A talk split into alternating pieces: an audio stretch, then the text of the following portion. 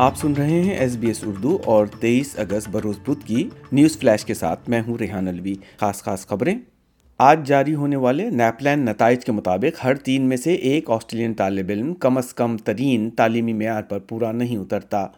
وزیر اعظم اگلے بدھ کو ایڈیلیڈ میں indigenous voice to parliament referendum کی تاریخ کا اعلان کریں گے۔ پاکستان کے دور دراز علاقے میں کیبل کار میں پھنس جانے والے تمام آٹھ افراد کو طویل ریسکیو آپریشن کے بعد بحفاظت نکال لیا گیا ہے۔ نیپلین کے خواندگی اور عددی نتائج کے بعد تعلیمی نظام میں سنجیدہ اصلاحات کے مطالبے سامنے آئے ہیں۔ نتائج سے پتہ چلتا ہے کہ دس میں سے ایک طالب علم نیپلان کے معیار پر پورا نہیں اترتا اور دور دراز کے اسکولوں میں تیس فیصد طلبہ کا تعلیمی معیار غیر تسلی بخش ہے۔ تعلیمی ماہرین اور سیاستدان تعلیمی معیار کی بہتری کے لیے فوری اقدامات کا مطالبہ کر رہے ہیں۔ فائر حکام نے آسٹریلینز پر زور دیا ہے کہ وہ دو ہزار انیس دو ہزار بیس کے بلیک سمر کی آگ کے بعد خطرناک بش فائر سیزن کے لیے اس سال تیار رہیں۔ مشرقی اور وسطی آسٹریلیا کا بیشتر حصہ اس موسم بہار میں بش فائر کے بڑھتے ہوئے خطرے کا سامنا کر رہا ہے۔ آسٹریلیا میں کئی سال کے نم موسمی حالات کے بعد اب زمین خشک ہو رہی ہے۔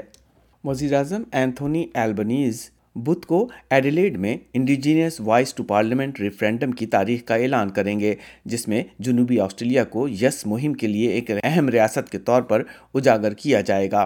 ریفرینڈم کے لیے ممکنہ ترجیحی تاریخ چودہ اکتوبر قرار دی جا رہی ہے، جو کھیلوں کے سیزن اور آسٹریلیا میں اسکولوں کی چھٹیوں کے درمیان آئے گی۔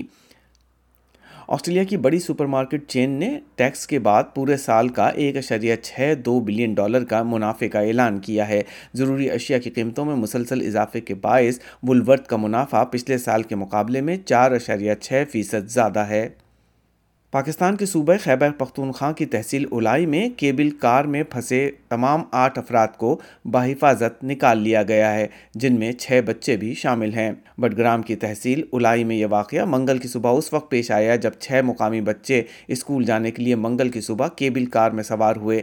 لیکن کیبل کار کی تار ٹوٹ جانے سے تقریباً ایک ہزار کی بلندی پر یہ ڈولی ہوا میں معلق ہو گئی اور اس صورتحال سے نکالنے کے لیے پہلا امدادی ہیلی کاپٹر چھ گھنٹوں کے انتظار کے بعد کیبل کار تک پہنچا۔